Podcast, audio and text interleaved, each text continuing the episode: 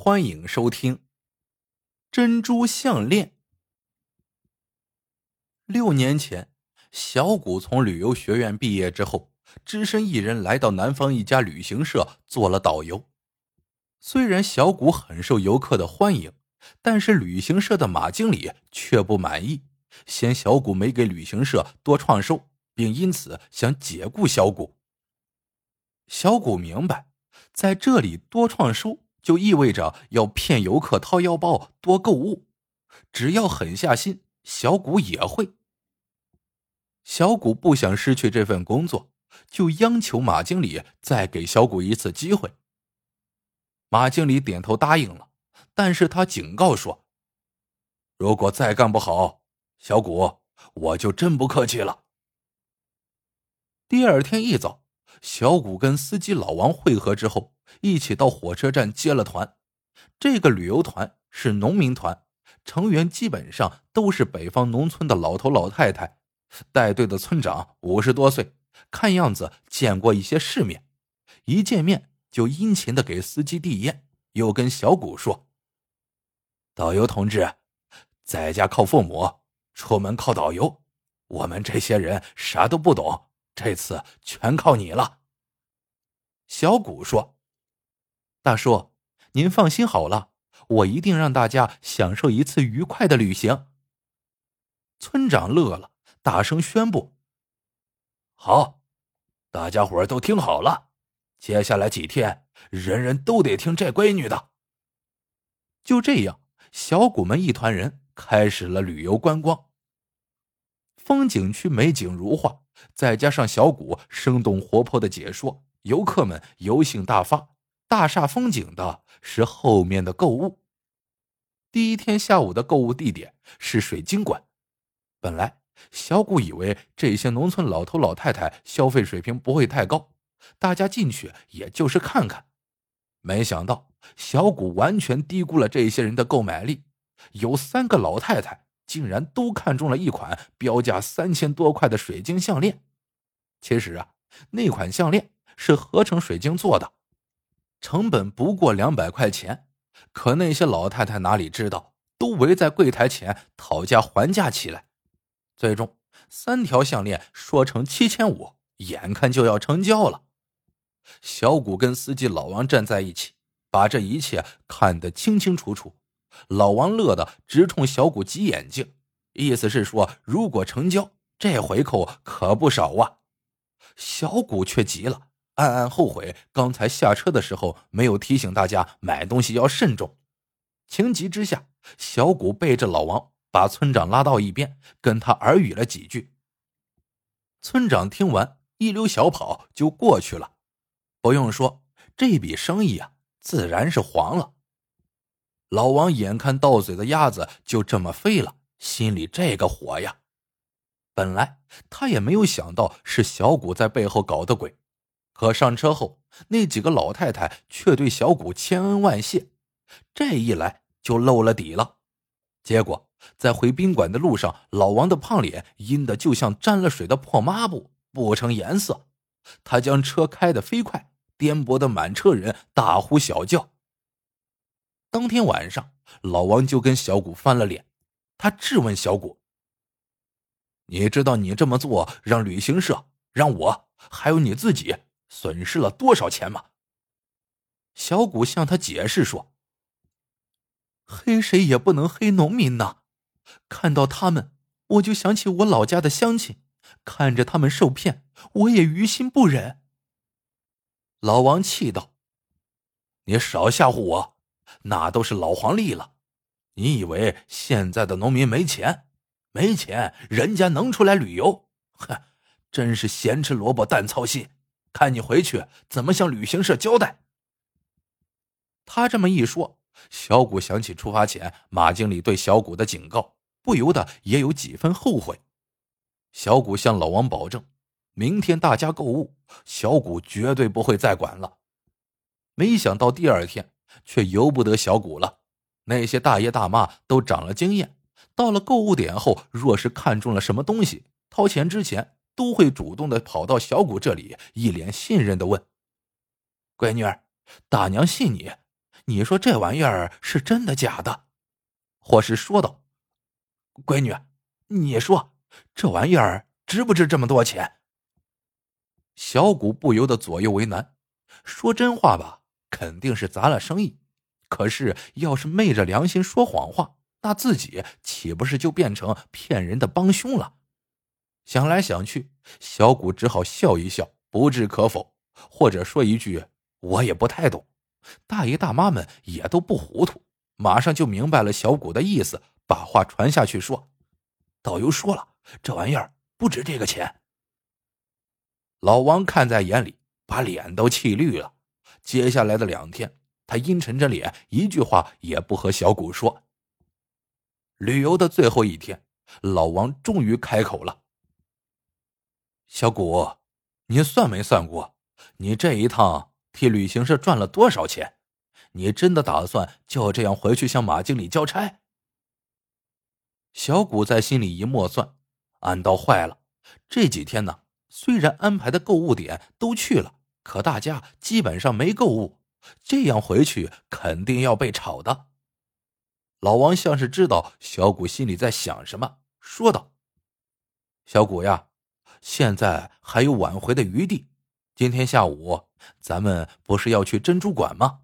你就尽力鼓动他们多买珍珠，越多越好。这还不是骗人吗？小谷有气无力的说。老王撇撇嘴，双手一摊：“小谷，这可是全为你考虑。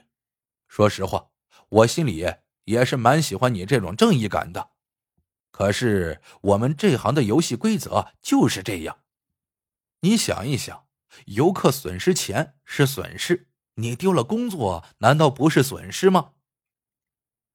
这句话戳到了小谷的软肋，小谷犹豫了一会儿，说道：“可是王师傅，我真不忍心看着大家去受骗挨宰呀。”老王眼珠一转，说道：“那你？”就不要看着呀！待会儿游览完景点之后，你就说要去落实大家回程的火车票，由我一个人带着他们去珍珠馆，你就可以眼不见心不烦了。小谷权衡了一下，感觉工作还是不能丢的，就下了决心。反正前几次自己已经帮了他们不少，最后一次就看他们自己的造化吧。想到这里，小谷叮嘱王师傅说。这样吧，待会儿你把他们领到南海珍珠馆去。虽然他们给的回扣低一些，但货比较正宗。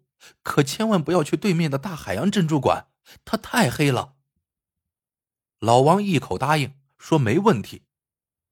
下午游览完最后一个景点，小谷向游客们解释道：“最后我们要参观的是珍珠馆。”因为我现在要去落实大家返程火车票的问题，所以就由老王师傅带大家参观。到那里，大家可以顺便买一些旅游纪念品。我特别推荐一种有代表性的特产，那就是珍珠，它高贵典雅。老王笑眯眯的听着，暗暗的向小谷竖起了大拇指。小谷一个人回到宾馆躲了起来，本来以为眼不见心就不烦了。可是整整一个下午，小谷的心一刻都没有安稳过，焦灼不安、自责，既盼望大伙多花钱让自己回去交得了差，又盼望大伙爱惜兜里的钱，别上当受骗，各种情绪交织，就像把心架在火上烤着一样，备受煎熬。好不容易熬到了天黑，游客们终于回来了。老王到了小谷房间里找小谷，一进门他就伸出五根手指头，咧开大嘴说：“小谷，他们买了超过这个数的珍珠啊，五万多呀！”小谷也不知道该高兴还是该难受，不安的问道：“怎么这么多呀？”老王得意洋洋的说：“他们都说小谷导游推荐的东西肯定错不了，哈。”现在看来，前几天你帮他们还真是帮对了。这一来，他们都对你信任无比，掏起钱来那叫一个痛快呀！你这招高啊，这叫做放长线钓大鱼。回去后，马经理肯定要表扬你。他只顾高兴，他没有注意到小谷的脸色已经变得很难看了，继续说道：“光村长一个人就买了两条珍珠项链，一条四千块，一条一千块，真舍得花钱呐。”小谷看着他满面的红光，忽然想起交代他的事情，忙问道。是在南海珍珠馆买的吧？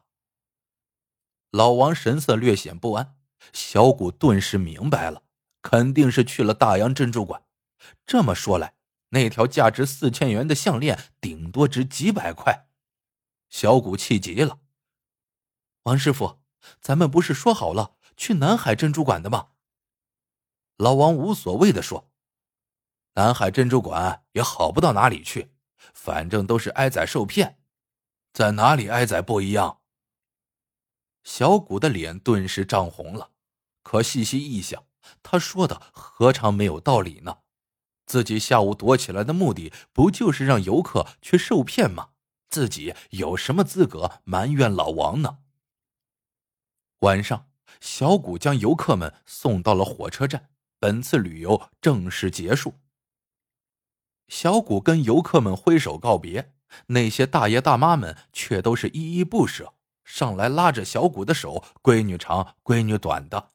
村长挤到前面，感激的说道：“闺女，这几天多亏了你，大伙玩的很开心，太感谢你了。”小谷心中有愧，忙说道：“都是我应该做的，有做的不好的地方，还请大爷大妈们多多原谅。这次算我对不起你们。”最后一句话，大概只有老王能听懂里面的意思。村长轻咳了一声，说道：“你看这几天，要不是你，我们的损失可就大了。